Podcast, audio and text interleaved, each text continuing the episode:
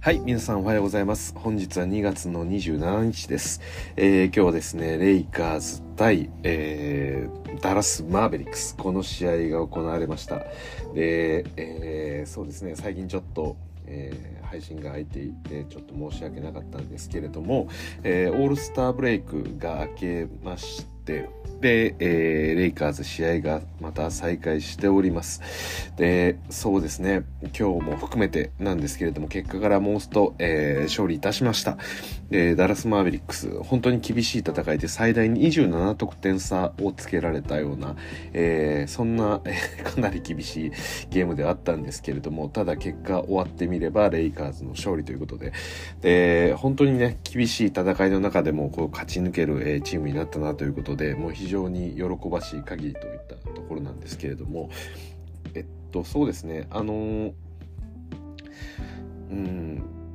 まあ、前回のその試合においては、えーマリック・ビーズリーの大爆発がありました。で、スリーポイントを何本決めたかもう思い出せないぐらいスリーをしっかりと決めて、えーまあこれまでレイカーズの中ではね、えーそういったプレイヤーっていうのがいなかったわけですから、それはかなりあの、レイカーズにとって、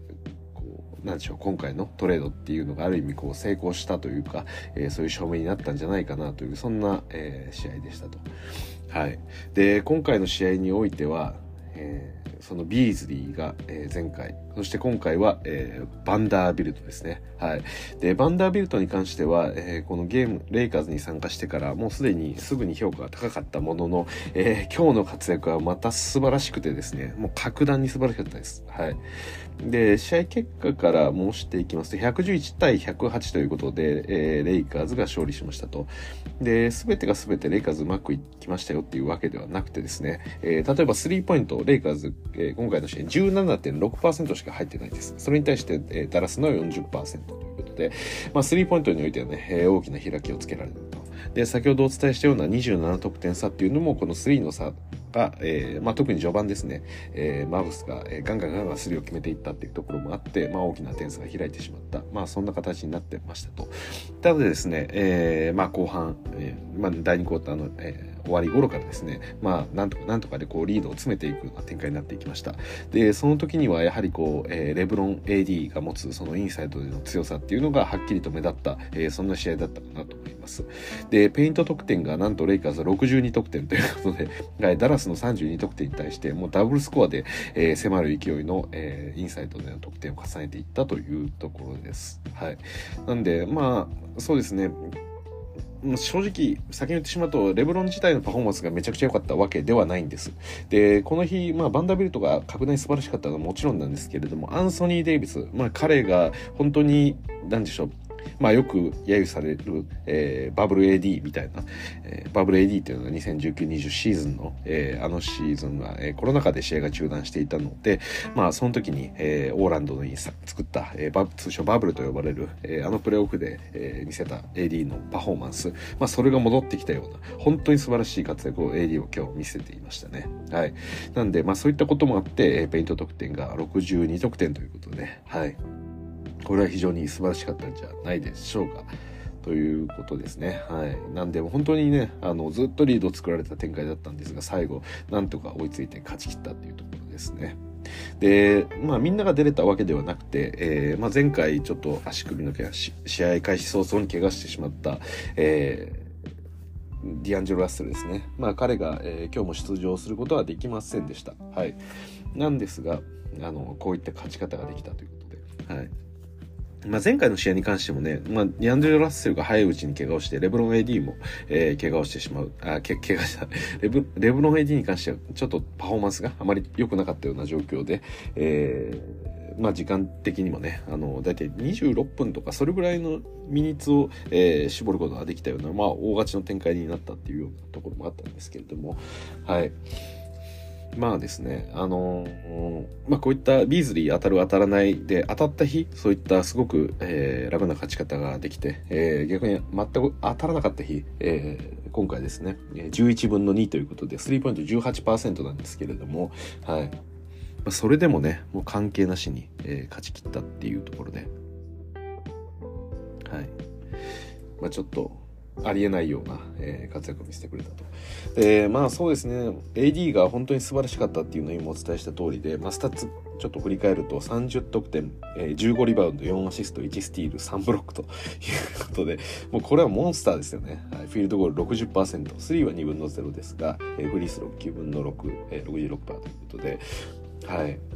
でそうですね15リバウンドのうちの、えー、なんと4つがオフェンスリバウンドということで はい、かなりこうインサイドで、えー、まあ、ぶち抜いていったそんな勝ち方をしたゲームかなと。でまあ今あのインサイドインサイドっていうことを言ってるんですがなんとあの AD15 リバウンドをさらに超えるプレイヤーがいるということでそれが誰かというとなんとジャレット・バンダービルトです、はい、15得点、えー、17リバウンド1アシスト4スティールということで、はい、で17リバウンドのうちの8つがオフェンスリバウンドです。はい、これは今回のレイカーズの勝利に、えー、多大な貢献をしたというよりも、まあ、バンダービルトなくして勝てなかったっていうのは間違いないですね。はい、でフィールドゴールが8分の6の75%スリーが1分の1100%、えー、フリースローも2分の200%ということでもうこれ以上ないぐらいの活躍をしてみせましたね。いや本当に素晴らしかったです。あのまあ、ここに出ているような、えー、リバウンドももちろんそうですし、まあ、4スティールっていう素晴らしい活躍もあったんですけど、まあ、この数字だけでも化け物なんですけど、はい、17リバウンドのうち8つのオフェンスリバウンドですよ。8オフェンスリバウンドですよ。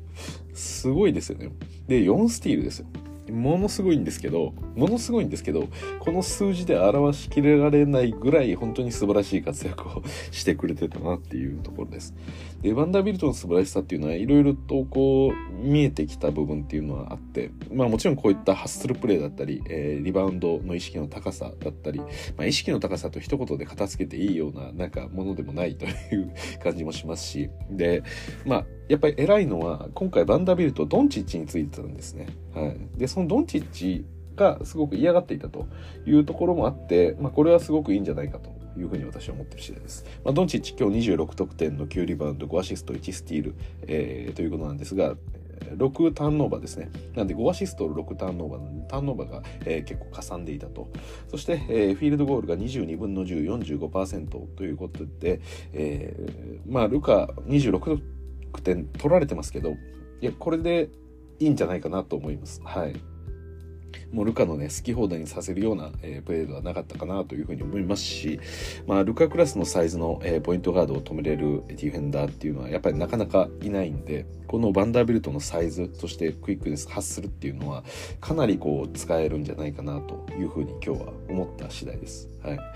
で、そのディフェンス、ディフェンスみたいな話言うと、全然そのディフェンスだけの話じゃなくて、まあさっきもフィールドウォールパーセンテージのお話もしましたけど、えー、このオフェンスリバウンド8も含めてそうなんですけど、本当にオフェンスにおいての、えー、貢献っていうのも非常に多大で、あの、自身のカッティングもそうなんですけれども、やっぱりバンダーベルトって結構パスがさばけるプレイヤーなんですよね。だから今のレイカーズの結そのボールムーブメントとか、えーまあ、オフェンスにおいてのリズムっていうのはバンダービルトが、えーまあ、その中継役として、えー、生み出している部分もあるというところでなんか本当にね幅広くあの実況でもバンダービルト is everywhere みたいな言い方をしてたんですけどいやまさにその通りだなっていうことで本当に今日はねどこのプレーを見てもバンダービルトが絡んでくるみたいないやこれ以上ないぐらいねこのなんでしょうチームの、えー、まあなんか円滑言うと言ってしまうとちょっとあれなぐらい活躍をしてるんで、はい、なんとも言えないんですけどただまあ私としてはもうこういったロールプレイヤーの中では、えー、最大限の活躍をしてみせたのが今日かなというふうに思います。いやその15得点とか、えー、まあ、スコアリングの問題じゃないんですよ。はい、まあ仮に、まあ別に今日のシュルダーをこう非難する意図は全くないんですけど、例えば、あの、これまでね、えー、まあまだトレードが起きる前に、えー、レブロン AD が怪我してる時にシュルーダーが30得点取りましたよみたいな。で、それはそれで、あの、素晴らしい部分であるんですけれども、バンダービルトはレブロン AD がいる中で自分の役割を180%ぐらいこなして、えー、ということで、自分の役割をしっかりと果たしつつ、えー、その中でもう期待を超えてくるような素晴らしい活躍を見せてくれたっていうの。まあ、やっぱりこの、なんでしょう、自分の仕事を120%、100%しっかりとこなしていくと、その動きっていうのは、えー、なんですかね、単なるロールプレイヤーとは、あの、言えないようなそんなチームに対して、えー、勝利に大きな影響をもたらすっていうことを、まあ、今日の試合で見せてくれたんじゃないかなというふうに思います。はい、やっぱりこのバンダービルトの存在を見ているとこの何でしょう2ビッグのエースとかビこうビッグ3とか、えー、まあそういったたものによってチームがうまくいかない勝ちきれない理由っていうのもなんかわかるっていう感じがしますよね。はい、まあもちろんそのエース級のプレイヤーの、え、フィットの話とかそういうものはあるんですけどなんかそれ以上にこのロールプレイヤーが躍動してくれる、えー、チーム全体をこうプッシュして底上げしてくれるような、えー、そういう活躍をしてくれるとチームとしてはかなりやりやすくなるっていうことが今日の試合はっきりと分かったのかなと思います。で、レブロンのスタッツは26得点、えー、8リバウンド3アシスト、そして1スティール1ブロック3ターンオーバーというところなんですが、えー、フィールドゴールが23分の10 43%スリーポイントは6分の1、えー、フリースローが7分の5というところで、まあ、レブロンね、あのー、ちょっとオールスター明けからですね、まあ、調子があまり良くないと、まあ、オールスター中の手の怪我っていうのもあったんですが、えー、今日は第3クォーターの中盤ですかね。あの足首をひねって足首をひねってなかったですねあれ。後から見たらあの足首をひねったように見えたんですけど全然そういう動きってなくてでなんかその後あの何でしょうあのリムの下で倒れたんだったんでリムの下ってあのマイクがあるじゃないですか集音の。ダンクの音とかバコンって入るようなあの集音マイクでレベルの声をなんか若干拾っていてでまあ何かこう弾けるような感じがしたっていうような言い方をしてたんですね。で、レブロンがその倒れ込んだ後、スローで映像を見たんですけれども、本当に足首っていうのは全然ひねってなくて、で、あの、あくまでこう、バンってストップした後もう一度飛び上がるような瞬間かなっていうふうに思うんです。で、おそらくもしかしたらですけど、なんか測定筋膜とか、その足の裏あたりが私は怪しいんじゃないかなって。まあこれごめんなさい。勝手なこと言ってるんで、あの、わかんないですけど、まあ一応なんかアンクルっていう話には出てましたけど、でも見た感じ足首をひねってるようには見えないですよね。だから、こうひねった捻挫というよりかは、何かしらの、ちょっと怖いですけど、ちょっとした、こう人体だったりとか、そういったものに部分断裂とか、そういう系の話じゃないかなっていうふうに思うんですよね。うん。で、まあ、もし足裏だった場合には多分こう疲労によって、まあ、加齢で実際この自分のあの人体も含めてあのレブロンの体っていうのはもうあのもう相当負担がかかってると思うんで、まあ、そういう意味での怪我が出てきたってなるともうレブロンのキャリア自体も結構やばいかなっていうふうに私は思ってます。はいなんで、まあ一応この試合ね、最後第4クォーターの最後の最後まで、えー、できて勝利まで貢献したわけですけど、ただ第4クォーターね、一番最後、えー、誰だったかな誰か忘れてましたけど、まあ相手のマウスの選手がコーナーにいたのに、レブロンドフリーで、えー、シュートコンテストも行かないシーンがありました。で、まあそれは戦略的にこ、ここはコーナーを打たせて、で、中に飛び込んできたプレイヤーがいるだろうということでインサイドケアしていたみたいな、そういう、まあ、ある意味ロ、ローテーション自体をなんかギャンブル的にやったのかなっていう可能性もあるんですけど、まあ、それよりかはおそらくもう、結構足の方が厳しかったんじゃないかなと思います。で、試合中もちょっと引きずるような場面もありましたし、で、試合が終わってから、えー、このマブスのアリーナをですね、出るときに、えー、足を引きずりながら、えー、私服で帰っていってるシーンっていうのも流れています。なんで、まあ次の試合は、えー、あさってですね、まあ一日空く、空いて次メンフィスに移動なんですけど、うん、ちょっとレブロンの出場が危ういなっていうところが正直私は心配します。でそうさっきも言った通りその怪我の質的に、うん、なんかどこもこうひねったりしてないのにそういった痛みが出たっていうことは、ちょっと心配ですよね正直。まあ、足裏の話なんで蹴り出す足裏の話か分かんないです。ごめんなさい。なんか足裏前提で言っちゃって。言っちゃって、まあ、一旦その前提を忘れたとしても、そのひねったり何もしてない中で起きた怪我、しかも、まあ間違いなく足であることは間違いないんです。右足であることは間違いなくて、うんだからそういった何かしら負担疲労によって生じたものっていうのはこれからシーズンを残り走っていく上で疲労自体回復されるものでもないんでそれこそギまあ少し回復してきたとしてまた出場すればまた痛めるみたいなことがちょっと起こりかねないタイプの怪我かなっていうふうに思っていてだからその点でねすごく、えー、心配してますこれはまあ今季のレイカーズの話もそうですしあのレブロンのキャリアとしても、えー、非常に心配になるようなシーンが少しあったかなという。でまあそうですね。あの次戦以降おそらくあのディアンジョ・ラッセルも出場できるのかなというところで、えー、まあレブロンが、えーまあ、今回37分近く出場したわけですけど、まあ、ここをもう少し、えー、絞っていってなんとか回復に努めてもらうしかないかなと、まあ、レギュラーシーズンっていうのはあの、基本的にロードマネジメントしたりしますけど、まあ、レイカーズ、えー、今日の試合を勝って、えー、11位に上がったんですかね。11位に上がったんですけど、まあ同率、勝率としては同率で、えー、あと OKC と、えブレイザーズと今並んでる状況ですんで、まあ、この2チームが両方とも今日試合あるんで、まあ、勝てばまたあの13位に落ちるっていう感じなんですけど、まあ、レイカーズとしては今一応3連勝中ということで、はいまあ、本当にね13位から、えー、なんとかしてプレーオフまでには、えーそうですね少なくとも10位に入ってなきゃいけないただ10位に入るかっていうようなところを狙うではなくて今のこの本戦状況だとやっぱり6位に入っていくプレーオフを確定させるっていうことが非常に重要だと思うんでやっぱりその動きっていうのを、うん、この今シーズンの中でなんとか、えー、レギュラーシーズン最後まで掴み取ってほしいなというふうに思います。はい。まあそう考えるとね、なかなかなかなか難しいんですけれども、はい。まあ、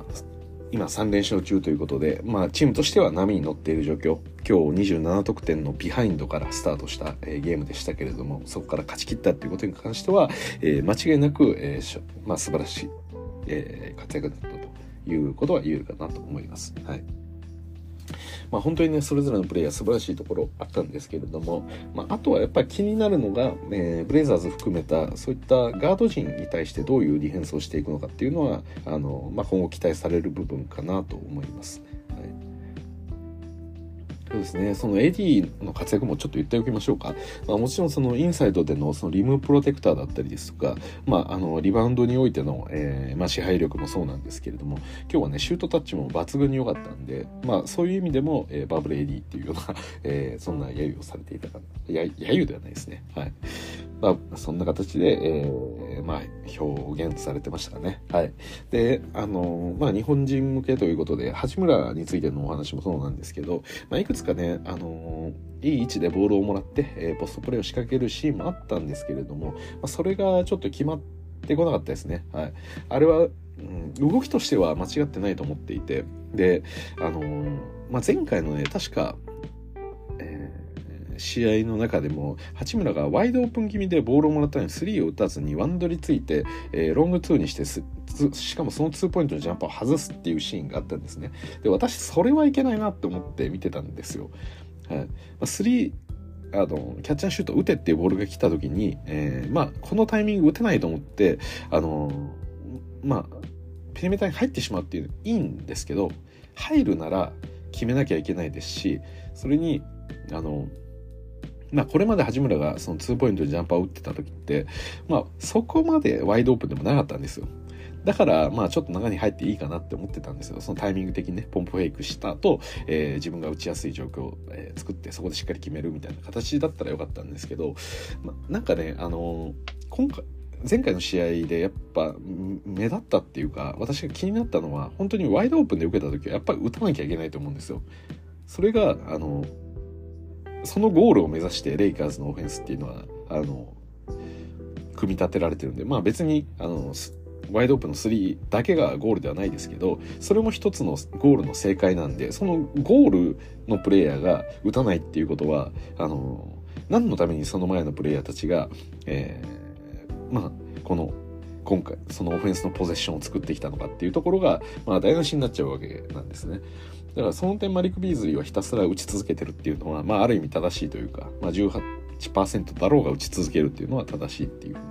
えー、やっぱ思いますんで、まあ、八村はね今回の試合でそれはなかったんでそこは良かったポイントかなというふうに思います。で左コーナーからの31本打ちましたけどこれも外れました。まあもちろん決めるに越したことはないんですけど、はい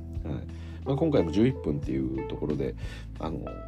うん、そこまでプレータイム伸びなかったんですけどただねあのあれ動きとしては私間違ってないと思うんですよコーナー3打ったそれは前回の試合はちゃんと打たなかったんで今回の打ったのは良かったと思いますしポストプレーから最後、えー、ドライブしてフィニッシュの部分そのレイアップで外してしまったとか、うん、まあ正直決めてほしいですけど、はい、ただなんか方向性としては、えーなんか間違ってないような感じはしてます。はい。だやってることその相手とミスミスマッチの時に、えー、ポストアップしていくっていう動きもそうですし、うん、だからそうですね。今日その試合その得点をねいくつか決められそうなシーンあったんですよね。あのまあ3回ぐらい決めれそうなシーンあったんですけど少なまあ3本決めれておかしくなかったですしで1本も決めないのはちょっとまずいかなっていうふうに思ってます。1本も決めないって、まあ、1本決めてるんですけど、5分の1なんで、3が1本減って、まあ4本シュート放ってたんですけど、まあ全般的にね、その八村がボールを受ける時って、そんな厳しい状態で受けてないんですよね。厳しい状態でって言ってちょっと語弊ありますけど、八村ならいけるっていう状況の時に八村が選択されてるんで、そこは決めきってほしいなっていうのは正直ありますね。まあ一本この決めたっていうのはカッティングからの、えー、ボロマってそのダンクをするっていう、まあイージーダンクのシュートだったんですけど、でもこういうカッティングも、あの、良かったと思うんですよね。なんで、ここは決めてくれ、頼むぜっていうのが来るんで、で比較的他のその AD とかレブロンが打ってるものと比べるとあのそれこそシュルーダーとかがあのアタックしてる状況と比べると八村はもう少し高い確率であの決めていかなきゃいけないシュートだと思うんですよ。で3ならまだ仕方ないかなってちょっと思えるんですよ。今日トロイ・ブラウン4分の1で25%なんですけど3が。うん、なんですけどまあまあ若干仕方ないってこう飲み込める部分はあるんですけどだからそういう何でしょうどうしてもこのちょっと水物になってしまうレイカーズのスリーポイントっていうのはあの、まあ、マリック・ビーズがなんとかフォローをこれからしていくんでしょうけれどもそれと別のもう少し硬い得点の取り方として八村はすごく役立つと思うんですよ今のレイカーズに。なんでそこをね私は期待したいと思ってるんで今日のねシュートは惜しかったんですよあれ決めてれば本当にまあ得点としてね言ってもあの8得点点とかかな？八村が今日のシュートを全部決めてたとしても8得点とかなんですけどでもこれが2であるか8であるかっていうことがなんか八村の存在価値が全然変わってくるというか、うん、そういった何でしょう、うん、そのカッティングだったりとかそのミスマッチから一気についていくみたいなところ特に八村が出てる時間帯っていうのはあのベンチのラインナップになってるんでそこであの少しずつ、まあ、相手に離されないぐらいのスコアリングをしていくっていうことは硬いスコアをしていくっていうことはやっぱりものすごく重要なんでそこで八村のこのミッドレンジのジャンパーっていうのはものすごく役立つはずなんですそのポストプレーに関しても。なんでこれはね次回、えーまあ、前回の試合に比べて3を打ち切ってるっていうことは私は、まあ、1本ですけど今日打ったのは。でもそれはすごく良かったポイントだと思ってるんで次回はこれをしっかりと決めていく。特に3じゃなくてこのインサイドにアタックした時、えー、ポストプレーからの展開の部分でいけると思ってボールが来てるんでそこは行ってほしいっていう。はい。あとは結果。もう多分次も落としてしまうとどんどんプレータイム削られていくと思うんで、はい、八村にはそういうところを期待したいかなと思います。はい、ということで、えー、今日短めですけれども、えー、レイカーズ対ダラス・マーベリックスレイカーズが勝利ということで3連勝、えー、今日からロードスタートということで次回がメンフィスに、え向かってそこでロードで、えまた戦うと。で、メンフィスは今西の2位ですね。はい。なんで、競合が続くことにはなりますけれども、レイカーズはもう一戦も落とせません。なんで、えー、次回の試合どうなるかというところ。まあ、レブロンが出場できるかどうかっていうところが一つ大きなポイント。そしてディアンジェロ・ラッセルの、えー、復帰によって、まあ、チームがどうなるのか。まあ、この辺りが、えー、ポイントじゃないかなと思います。で、ジャモラントに対してはおそらく、えー、デニス・シュルダーがつくことにはなるんでしょうけれども、うん。まあどうなんでしょう。デズモン・ベインを止めるのはリーブスなのか、誰なのか。うん、そうですね。JJJ に対して AD がついて、えー、で、あと、あ、そうか、アダムスがいるのか。アダムスに対して AD がついて、JJJ に対してバンダービルトがつくような形になるんですかね。うん。ちょっとわかんないですけど、で、ビーズリーがいて、そうですね。そうですね。うん、悩ましいですね。まあ、ジャモラントにつくのは、そう考えると、うん、まあ、ディアンジェロ・ラッセルが最初はつくんでしょうけれども、どうか、どういけるかどうかっていうところですね。あと、デスモン・ベインですよね。どうするんですかね。ベインはもうビーズリーがつくしかないんですかね。うん。まあ、そんな感じになるかと思います。はい、なんでビーズリーが、えー、ベインにを止めれるのかなんならビーズリーがベイン以上に得点を取れば、はい、あのー、まあ、そこはプラマイ、プラスということにできると思うんで、はい、なんとか頑張ってほしいなと思います。はい。ということで、えー、今日ここまでお聴きいただきどうもありがとうございました。それじゃあまた。